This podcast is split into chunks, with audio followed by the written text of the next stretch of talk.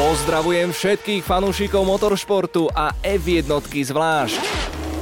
Toto sú formuloviny Števajzeleho. Výnimočné príbehy výnimočných osobností.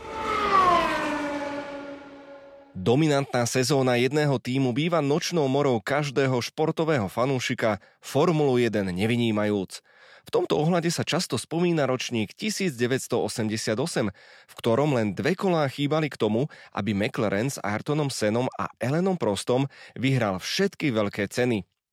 Nie vždy to však musí byť záležitosťou jedného jazdca. V tomto smere tak trochu neprávom ostáva v tieni aj vôbec prvá sezóna v novodobej histórii, ktorej kráľoval jediný tým spôsobom, aký bol dovtedy nevídaný. Napriek tomu sa o jazdeckom titule vtedy rozhodovalo v posledných pretekoch sezóny a šampionát Formuly jeden sa skončil najtesnejším výsledkom vo svojej histórii. Mnohí vám budú po skúsenostiach z minulej či práve končiacej sa sezóny tvrdiť, že dominancia jedného tímu je nudná. Éra Michaela Schumachera, Lewisa Hamiltona či najnovšie Maxa Verstappena je síce obdivuhodná, ale uberá pretekom čaro nepredvídateľnosti. Nenechajte sa však oklamať. Nie vždy to musí byť pravda.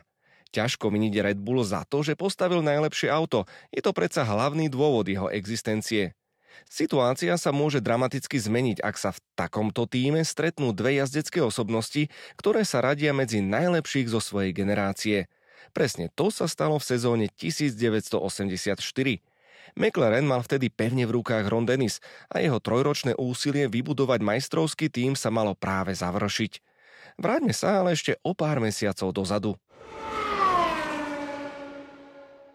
Od osemdesiattri bol zakázaný koncept podlahy vytvárajúci prísavný efekt, ktorý zvýhodňoval predovšetkým atmosférické motory. Už po prvých pretekoch bolo jasné, že kto bude chcieť bojovať o najvyššie priečky, bez turbomotora sa nezaobíde. Uvedomovali si to aj v McLarene a pozornosť jeho hlavného konštruktéra Johna Barnarda sa začala sústreďovať na nový turbomotor, ktorého výrobu za peniaze spoločnosti TAG Mansoura Ojjeha zabezpečil v Porsche Ron Dennis. Zmena pohonnej jednotky však mala vplyv aj na vlastnícku štruktúru McLarenu. Keď sa Teddy Mayer, ktorý riadil tým po smrti Brucea McLarena, dozvedel, že Ron Dennis odmietol motor Renault, na konci roku devätnásť osemdesiatdva spolu s Tylerom Alexandrom z týmu odišiel. Obaja si nechali vyplatiť svoje podiely a v McLaren International mali po novom štyridsaťtri percent akcií Ron Dennis s Johnom Barnardom a zvyšok si ponechal Creighton Brown. V priebehu sezóny devätnásť osemdesiattri sa začali testy s novým motorom, ktorý zatiaľ niesol označenie TAG. Porsche sa totiž bálo o svoju reputáciu, ktorú si vytváralo od polovice šesťdesiatych rokov minulého storočia účasťou vo vytrvalostných pretekoch. Dokonca ani nesúhlasilo s tým, aby sa jeho meno objavilo na bloku motora. Motor bol totiž postavený na zakázku podľa prísnych požiadaviek Johna Barnarda a v Stuttgarte neboli celkom presvedčení o jeho koncepte. Nakoniec vznikol projekt pozdĺžne uloženého motora TAG Porsche té té é pé o jeden, ktorý mal blok zo zliatin hliníka a horčíka so šiestimi valcami s objemom jeden a pol litra, uloženými proti sebe v uhle deväťdesiat stupňov. Preplňaný bol dvoma turbodúchadlami ká ká ká a výkon na zadné kolesa prenášala manuálna päťstupňová prevodovka Hewland ef gé bé, ktorá bola v ef jeden štandardom.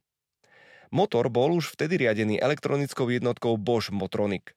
Nemecká automobilka ho otestovala v špeciálne upravenom cestnom aute Porsche deväťstotridsaťpäť a jeho ostré nasadenie plánovala v roku devätnásť osemdesiatštyri. Na nátlak Nikiho Laudu, ktorého Ron Dennis v osemdesiatom druhom prehovoril na návrat do Formuly jeden, sa ale nový turbomotor objavil v červeno-bielých monopostoch už na konci sezóny osemdesiattri. McLaren z dnešného pohľadu logicky presmeroval zdroje na integráciu nového motora, čo sa samozrejme prejavilo aj na výsledkoch v pretekoch v druhej polovici sezóny. John Barnard, ktorý už mal rozkreslený monopost em pé štyridsaťdva, musel narýchlo upraviť v úvodzovkách vesmírne šasy em pé štyridsaťjeden cé s uhlíkovým monokokom, ktoré bolo pôvodne vyvinuté pre osemvalcový nepreplňaný motor Cosworth dé ef vé. Upravený monopost označený ako em pé štyridsaťjeden é sa stal testovacím laboratóriom v posledných štyroch veľkých cenách. V skutočnosti nikto neočakával od tohto auta, že vyhrá. Keď sa pozrieme čisto na výsledky, tak to vôbec nevyzeralo nádejne. Zo siedmich štartov jazdci McLarenu ani raz nevideli šachovnicovú vlajku. Toto auto však vydláždilo cestu jednému z najúspešnejších monopostov v celej histórii ef jednotky. V poslednej veľkej cene, ktorá sa konala v Juhoafrickej republike, už Lauda dokázal držať krok so špičkou, ale pre poruchu elektroniky vypadol z druhého miesta len šesť kôl pred cieľom. Práve v týchto pretekoch sa chystala automobilka Renault vo Formule jeden osláviť prvý titul francúzskeho jazdca na francúzskom aute obutom do francúzskych pneumatík. Preteky nakoniec pre Francúzov dopadli fiaskom a vtedy pološtátna automobilka za viníka všetkého označila Alaina Prosta, ktorý si ju dovolil kritizovať za nedostatočný vývoj počas roka. Len dva dni po pretekoch bol z týmu vyhodený a Ron Dennis, ktorý práve vtedy rokoval o novej zmluve s Johnom Watsonom, nezaváhal ani na chvíľu. V novej sezóne už sedel malý Francúz v jeho aute. Do kompletnej skladačky chýbal ešte monopost. Automobilke Porsche sa nakoniec podarilo splniť náročné požiadavky Johna Barnarda. Ten ďalej rozvíjal svoj koncept, s ktorým prišiel na začiatku sezóny devätnásť osemdesiattri a ktorý pretrval až do dnešných dní. Bočnice monopostu sa za chladičmi zužovali okolo zadných kolies smerom k prevodovke. Novinári toto riešenie posmešne prirovnali k hrdlu fľaše od Coca-Coli. K tomu všetkému technický riaditeľ McLarenu doplnil účinné uhlíkové brzdy, ktoré vtedy ešte neboli v ef jednotke štandardom a monopost em pé štyri dva bol na svete. Na štart úvodných pretekov sezóny v brazilskom Riu sa postavili už všetky autá s turbomotormi pod kapotou. Jedinou výnimkou boli monoposty Kena Tyrrella, ktorý na drahú pohonu jednotku jednoducho nemal dostatok prostriedkov. Alain Prost prešiel cieľom so štyridsaťsekundovým náskokom pred druhým Kekem Rosbergom, zatiaľ čo Niki Lauda odstúpil už v tridsiatom ôsmom kole s poruchou elektroniky. Chuť si ale napravil už v nasledujúcich pretekoch v juhoafrickom Kyalami. Francúz musel štartovať z boxovej uličky a Lauda bol v cieli o necelých šesťdesiatšesť sekúnd skôr ako Prost. Ostatní jazdci už skončili so stratou jedného a viac kôl. Prvé zaváhanie prišlo až v tretích pretekoch v belgickom Spa, keď oba McLareny ostali stáť s poruchami. Jedinú slabšiu chvíľku si McLaren vybral na prelome júna a júla, keď sa konali počas štyroch týždňov tri veľké ceny, z ktorých dve vyhral Nelson Piquet na Brabhame a jednu Keke Rosberg na Williamse. Potom už Dennisov tým kráľoval a zostávajúcich sedem veľkých cien sa stalo jeho korisťou. Veľké finále sa konalo dvadsiateho prvého októbra devätnásť osemdesiatštyri na novom okruhu v portugalskom Eštorile. Na infraštruktúre okruhu ešte stále prebiehali dokončovacie práce a ľudia, ktorí sa prišli pozrieť v nedeľu na preteky, sa museli dostať na tribúny cez blato. To nestihlo ešte uschnúť po výdatnom daždi, ktorý zmyl prach zo všetkého naokolo v týždni pred pretekmi. Lepšiu východiskovú pozíciu mal Niki Lauda, ktorý v priebežnom poradí viedol s náskokom tri a pol bodu. Na víťazstva síce prehrával v pomere päť šesť, ale Prostovi boli za monacké prvé miesto pripísané len polovičné body, pretože preteky boli kvôli dažďu ukončené v tridsiatom druhom kole ešte pred odjazdením troch štvrtín predpísanej dĺžky. Francúz mal počas roka na svojom konte aj viac mechanických porúch, pretože nedokázal ešte auto tak šetriť ako vypočítavý Lauda, ktorý dávno vedel, že sa nerátajú len víťazstva, ale aj body. Tie sa vtedy udelovali prvým šiestim jazdcom podľa kľúča deväť šesť štyri tri dva jeden. Takže aby si zaistil tretí titul majstra sveta, stačilo Rakúšanovi skončiť druhý a nemusel brať ohľady na umiestnenie tímového kolegu. Na druhej strane, ak chcel pomýšľať na titul Alain Prost, nemohol si dovoliť skončiť horšie ako na pódiu. Na papieri to ako inak vyzerá jednoducho, ale ťažšie to bolo uskutočniť. Kvalifikáciu vyhral Nelson Piquet so špeciálnym kvalifikačným motorom bé em vé, ktorý dokázal v kvalifikácii vyprodukovať šesťstosedemdesiatjeden kilowattov, čo bolo o viac ako sedemdesiatok, alebo ak chcete o deväťdesiatdeväť koní viac ako McLaren. Nečudo, že si Brazílčan počas sezóny dokázal s týmto autom vyjazdiť deväť prvých pozícií na štarte. Obhajcu titulu v prvom rade doplnil Alain Prost. Druhého kandidáta na titul diváci ale museli hľadať až na konci prvej polovice štartového pola. Laudovi sa v kvalifikácii podarilo dosiahnuť až jedenásty najrýchlejší čas. Prost stál na štarte v obklúčení francúzskych novinárov, ktorí prišli v očakávaní prvého titulu majstra sveta pre jazdca z krajiny galského kohúta. To bolo v ostrom kontraste s Laudom, ktorý stál na štartovom rošte sám uzavretý do seba. Napriek tomu z oboch bolo cítiť pohodu. Počas sezóny nedošlo medzi nimi k žiadnemu sporu, nevytvorilo sa medzi nimi žiadne napätie. Francúz ešte vtedy nebol jazdcom s profesorským štýlom. Tomu sa práve učilo od Rakúšana, ktorý nikdy nešiel do zbytočného rizika a radšej sa venoval nastaveniu auta pre preteky, aj keď to malo znamenať horšiu štartovaciu pozíciu.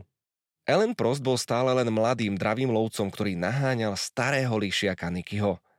Karty boli rozdané a všetci čakali na štart.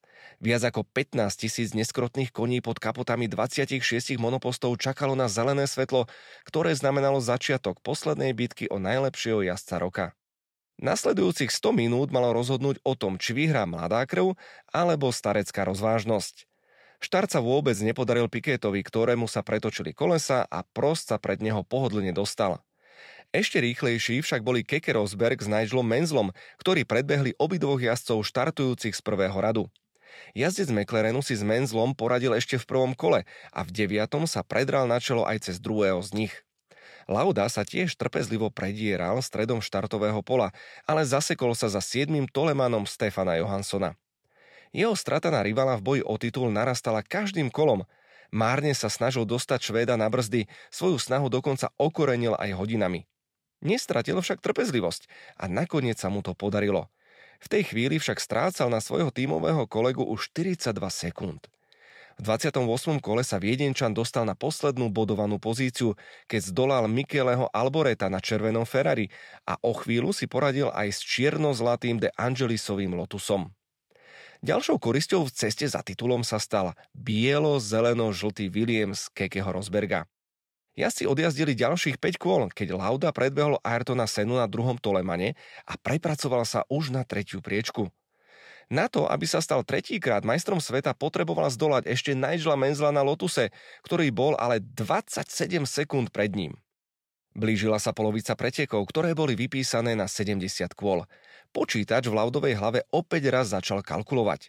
Ak by sa unáhlil vo svojom rozhodovaní, mohol ľahko spraviť chybu a stratiť celý šampionát. K dispozícii mal niekoľko riešení, ako tomu zabrániť. Prvým bolo spoľahnúť sa na to, že Mansell zdolá Prosta. V tom prípade by mu stačilo skončiť na tretej pozícii, ktorá mu práve neohrozene patrila. Nebol to však Angličanov deň, navyše ten na svoje prvé víťazstvo stále ešte len čakal. Ďalšou možnosťou bolo vyčkať na to, či jeho Lotus vydrží až do cieľa. Pravdepodobnosť, že sa tak nestane, bola dva ku jednej, veď v predchádzajúcich pätnástich pretekoch sa tak stalo desaťkrát. K dispozícii mal Rakúšan ešte jednu voľbu – začať stíhaciu jazdu. Tu však hrozilo, že mu buď nevydrží palivo, alebo pri maximálnej záťaži niečo zlyhá na jeho McLarene. Všetko mal vo svojich rukách. Teraz mohol svetu dokázať, že ešte nepatrí do starého železa a že je ešte stále taký dobrý, ako keď v polovici sedemdesiatych rokov vo Ferrari zľahka porážal konkurenciu. Rozhodnutie napokon prišlo v päťdesiatom prvom kole. Nigel Mansell spravil hodiny, ale na trať sa ešte stihol vrátiť tesne pred jazdcom McLarenu. V nasledujúcom kole sa ale všetko opakovalo a Niki Lauda si už nenechal újsť príležitosť dostať sa na druhé miesto. Stalo sa to, čo predpokladal, keď na Mansellovom Lotuse vyskočil zo strmenia piest na jednej z predných brzd. Ešte v tom istom kole zamieril do boxov a preteky sa pre neho skončili. Na čele sa už dokonca nič nezmenilo. Alain Prost mal ešte desať kôl pred koncom štyridsaťsekundový náskok pred Laudom. Nakoniec zvolnil a v cieli oboch jazdcov McLarenu delilo len trinásť a pol sekundy. Francúz vyhral preteky a Rakúšan šampionát. Mladý bažant vyhral bitku a starý mazák vojnu. Po roku tak opäť ostal Prostovi len titul vicemajstra. V celkovom poradí šampionátu delilo oboch jazdcov britského tímu neuveriteľného pol bodu. Tretí muž v celkovom poradí Elio De Angelis nedokázal získať ani polovicu bodov, hoci ktorého z jazdcov McLarenu. Napriek tesnej prehre Alain Prost nepôsobil na stupňoch víťazov zatrpknuto. S úsmevom spolu s Laudom striekali jeden cez druhého na seba šampanské. Všetko to sledoval Ron Dennis, ktorý bol spokojný s tým, čo jeho mladý tím dokázal. Sezóna v tých časoch pozostávala z pätnástich až šestnástich veľkých cien a nikdy dovtedy sa nestalo, aby jeden tím vyhral viac ako osem pretekov. McLarenu sa to podarilo dvanásťkrát. Jeho jazdcov na pódiu doplnil mladý, istý Ayrton Senna, ktorý práve dokončil svoju úvodnú sezónu vo Formule jeden. Dennis vtedy istotne netušil, že dvaja mladíci, ktorí v ten deň stáli spolu s ním a Nikim Laudom na pódiu, mu v nasledujúcich siedmich rokoch prinesú šesť jazdeckých titulov majstra sveta.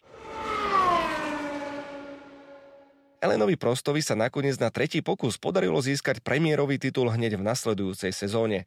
Dokázal to na upravenej verzii monopostu em pé štyri dva bé, ktorá mala kvôli zmenám v predpisoch zmenené zadné krídlo a zavesenie kolies, pretože Michelin sa po sezóne devätnásťstoosemdesiatštyri stiahol z Formuly jeden. V osemdesiatom šiestom dokázal dokonca s verziou C titul obhájiť, a to napriek tomu, že McLaren už vtedy nepatril medzi najrýchlejšie monoposty a jeho motor už dosť výrazne strácal na Hondu. Celkovo dokázali monoposty em pé štyri dva počas troch sezón získať v štyridsiatich ôsmich veľkých cenách dvadsaťdva víťazstiev, šestnásť najrýchlejších kôl a sedem víťazstiev v kvalifikácii. Jazdcom dopomohli k trom titulom majstra sveta a týmu k dvom víťazstvám v pohári konštruktérov. Stali sa tak legendou a právo sa radia k najlepším v celej histórii Formuly jeden. Ďalšie zaujímavé informácie a príbehy nájdete na redbull bodka es ká.